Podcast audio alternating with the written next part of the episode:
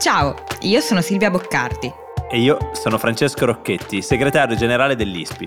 Questo è Globally, il podcast di Will in cui grazie agli esperti dell'ISPI diamo gli strumenti per analizzare e orientarci tra scenari internazionali in continuo mutamento. Il mondo cambia in fretta e questo è uno spazio per raccontare e capire il cambiamento, la politica internazionale e oggi la crisi in Sudan spiegata in modo chiaro. Combattimenti in Sudan continuano con due eserciti in lotta, nonostante cessate il fuoco di 24 ore, dichiarato martedì. Da una parte c'è il generale Abdel Fattah Burhan, capo dell'esercito del paese e leader de facto dal 2021. Dall'altra c'è l'ex alleato di Burhan, il generale Mohamed Hamdan Dagalo, meglio noto come Hemeti, a capo delle Rapid Support Forces, una milizia nata dagli squadroni che hanno commesso il genocidio in Darfur. Entrambi i leader avevano stretti legami con l'ex tiranno, Omar al-Bashir, che ha governato il paese fino a quando nel 2019 i due hanno contribuito a spodestarlo con un colpo di Stato militare. Ma cosa sta succedendo davvero in Sudan e che impatto avrà per la regione? Oggi ne parliamo con Lucia Ragazzi, analista ISPI del programma Africa. Ciao Lucia. Ciao Lucia. Ciao a voi. Allora Lucia, eh, prima di addentrarci in quello che sta effettivamente succedendo in Sudan e che ha dominato le prime pagine dei giornali internazionali negli scorsi giorni, eh, vorrei con te fare un, uh, una retrospettiva, eh, capire da dove viene il Sudan, capire la sua storia e come si è arrivati fin qui. Perché questo? Perché credo che una buona parte di noi, una buona parte di chi ci ascolta, faccia fatica a posizionare sulla mappa il Sudan. Ora, io ho un'altissima considerazione ovviamente di chi ascolta Globally, ma sappiamo anche che il Sudan non è sempre su, sui giornali, non è una meta turistica, insomma non ci sono grandissime ragioni, se non per motivi di interesse personale, di curiosità, di studio, eccetera, eccetera, per conoscerlo. Quindi proviamo, Lucia, insieme a fare un breve recap della storia del Sudan. Eh, da dove iniziamo? Certo, iniziamo dall'inizio, da quando il Sudan ha ottenuto la sua indipendenza eh, nel 1956 da Regno Unito ed Egitto, sotto il quale era sotto il controllo politico. Eh, da allora il Sudan che è, eh, ricordiamolo, il terzo paese più esteso dell'Africa, eh, ha vissuto una storia molto travagliata, segnata da eh, decenni di guerra civile a intermittenza, divisa mm. in due grandi blocchi, la prima e la seconda guerra civile sudanese, legata a tensioni in buona parte motivate, anche se non esclusivamente, da un rapporto molto complicato tra la parte nord e la parte sud del paese, divise su linee mm. politiche, etniche, identitarie, nonché economiche. Queste okay. tensioni erano erano fondamentalmente tensioni indipendentiste, eh, cioè che poi si sono manifestate come tensione indipendentista del sud del paese, che ha mm. portato nel 2011 alla secessione del Sud eh, e alla nascita del, del, dello Stato del Sud Sudan. Cioè dagli anni 50 fino anni, al 2010-11 le, i due eventi più importanti sono due grandi guerre civili che sono durate molto tempo e che non hanno fatto che polarizzare, che rendere ancora più tese questo rapporto duale tra nord e sud per le ragioni che ci dicevi tu, quindi non è soltanto una divisione territoriale ma anche confessionale, etnica, che sono culminate con la separazione, perché per chi non lo sapesse, ma io so che tutti quelli che ascolta Globally lo sanno, esiste certo. oggi anche il Sud Sudan.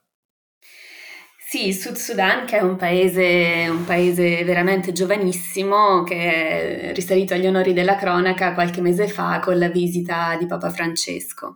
Un paese mm. molto giovane comunque molto segnato ancora da un processo di formazione statale eh, che è nato appunto nel 2011 quando la secessione ha, eh, l'ha fatto separare dal Sudan. Certo, la storia del Sudan anche prima di questo momento era stata segnata da un grande numero di eh, cambi di regime violenti e tentativi di colpo mm. di Stato. Nel 1989 un colpo di Stato aveva portato al potere Omar al-Bashir. Trent'anni dopo una rivoluzione popolare ha deposto Omar al-Bashir, per cui c'è stata una parentesi di tre decenni di regime autoritario. Poco che, tempo ecco, fa. Esatto. Eh, proprio nel 2019 una rivoluzione popolare esasperata dalle politiche islamiste di Omar al-Bashir, dalla corruzione, dall'economia in tracollo, hanno portato a, a un rovesciamento e alla richiesta volto alla richiesta un, della democrazia, per cui una spinta popolare di tipo democratico. Praticamente nel 2019 Omar al-Bashir è stato deposto e noi sappiamo che le persone, diciamo, i due, due, fazioni di fatto l'hanno deposto, che sono quelle che oggi stanno combattendo in Sudan. Ci puoi spiegare un pochino meglio com'è andata e come siamo arrivati ad oggi? Beh, eh, gli ultimi quattro anni sono stati molto intensi per il Sudan. Come dicevamo, nel 2019 una rivoluzione popolare eh, ha portato dopo mesi di proteste alla deposizione di Omar al-Bashir. Per quanto eh, la spinta venisse eh, dalla popolazione civile, è stato l'esercito guidato dal generale al-Burhan a deporre al-Bashir eh, Al-Burhan che è proprio una delle due personalità che stanno segnando eh. gli scontri in questi giorni. Esatto. Dal 2019 è nata un'esperienza di transizione a partecipazione civile sotto la guida di un primo ministro civile, Abdallah Hamdok, che però ha vissuto dei momenti molto difficili eh, in un contesto economico mm, molto faticoso, eh, aggravato dal Covid, che aveva comunque due anime, una componente civile ma anche una componente militare che come abbiamo visto è stata fondamentale nel deporre Omar eh, al-Bashir. Certo. Eh, queste tensioni sono esplose con il colpo di Stato due anni dopo nell'ottobre del 2021, in cui il generale al-Burhan ha dissolto il governo civile e ha interrotto la transizione democratica. Da lì ci sono stati dei momenti molto concitati, eh, c'è stato un momento in cui quello che era il primo ministro Handoka aveva accettato un accordo con i militari sperando di poter continuare la transizione, ma eh, questa esperienza ha avuto vita breve e ha presto dato le dimissioni e la transizione è proceduta sotto un consiglio militare guidata da Al-Burhan, che abbiamo già nominato, e dal suo vice, che è l'altra grande personalità di cui si sente parlare in questi giorni, Mohammed mm-hmm. Hamdan Dagalo, anche noto come Hemetti per cui la transizione è proseguita eh, sotto una guida militare che pur dichiarando di voler passare il potere a civile, di fatti stava mantenendo lo status quo il più a lungo possibile. Eh, okay. In tutto questo però questa guida militare è stata segnata da fortissime divisioni interne legate in buona parte alla competizione tra queste due personalità. Al-Burhan capo dell'esercito regolare, e Hemetti, capo di una forza paramilitare che si chiama Rapid Support Forces. Che tra l'altro ha avuto un ruolo anche abbastanza significativo, diciamo, nella storia del, del Sudan, no? Sì, è proprio così. Questa forza paramilitare è comparsa per la prima volta eh, in Darfur quando fu eh, creata dal Bashir e mandata a sopire una ribellione nei primi anni 2000. Al tempo aveva un mm-hmm. nome diverso, si chiamavano Jouid, un nome che è stato spesso associato a gravi violenze e violazioni dei diritti umani eh, nel Darfur, eh, dove questo scontro è costato, si stima, 300.000, 300.000 vite. E dopo c'è stato fatto un rebranding. Eh, sì, nel 2013 eh, al-Bashir aveva trasformato questo corpo in una forza paramilitare semi-organizzata, mm. dando ai, loro, ai, leader rango militare e un nuovo nome, le Rapid Support Forces. Che rispondevano a lui. Sì, ma eh, tramite eh, una figura appunto intermedia, il leader Hemetti, eh, uh-huh. che è diventato eh, uno degli uomini più ricchi e potenti del paese, tramite anche l'accesso a, a vaste parti delle riserve aurifere eh, del paese a capo di una rete clientelare e, e di veterani che a tutt'oggi rispondono a lui. Ok. La competizione tra queste due personalità, tra Al-Burhan e Hemeti, si è accelerata in queste, in queste ultime settimane a causa eh, di, un, di, un, dossier, diciamo, che era un punto fondamentale per la transizione al governo civile, cioè la riforma del settore militare secondo la quale le, eh, queste RSF, queste Rapid Support Forces, avrebbero dovuto essere integrate nell'esercito ufficiale. Le modalità di questa integrazione eh, sono state un po' il punto di contesa che ha portato a un impasse tra queste due anime della giunta militare e poi all'esplosione degli scontri di, di questi ultimi giorni.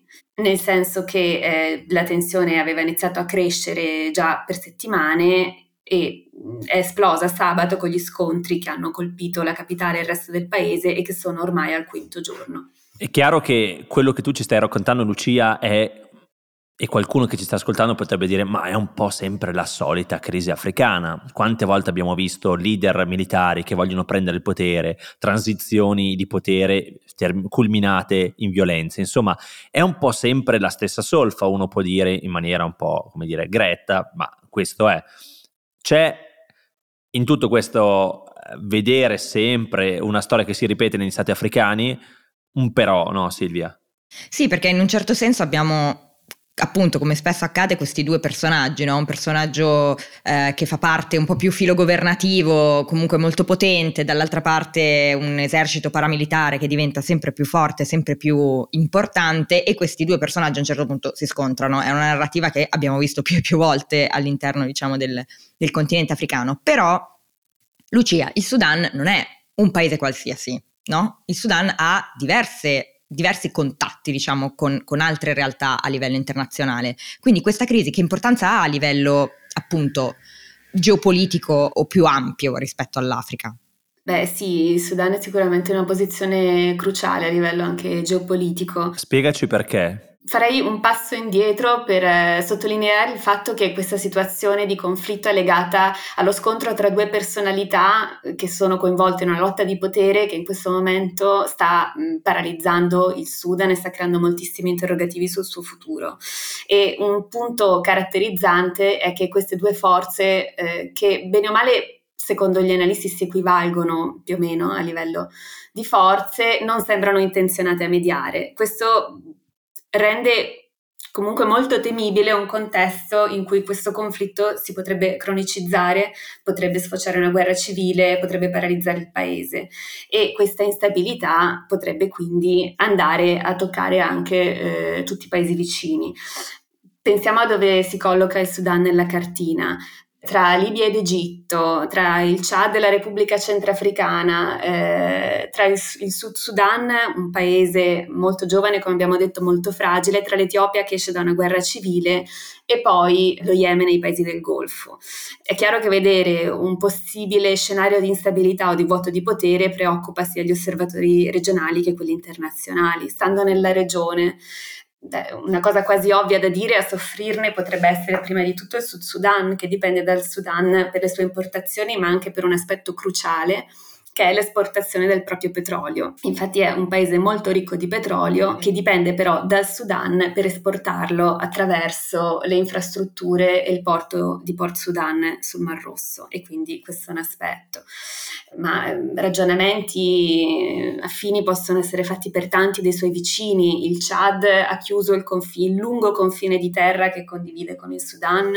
L'Egitto teme l'instabilità ai suoi confini meridionali e teme anche un voto di potere a Khartoum in funzione di una polemica che ha eh, con l'Etiopia per quanto riguarda l'idropolitica del Nilo e la diga in costruzione, cioè la diga etiope. Ne abbiamo parlato più volte qui su, su Globally. Perché è un aspetto fondamentale.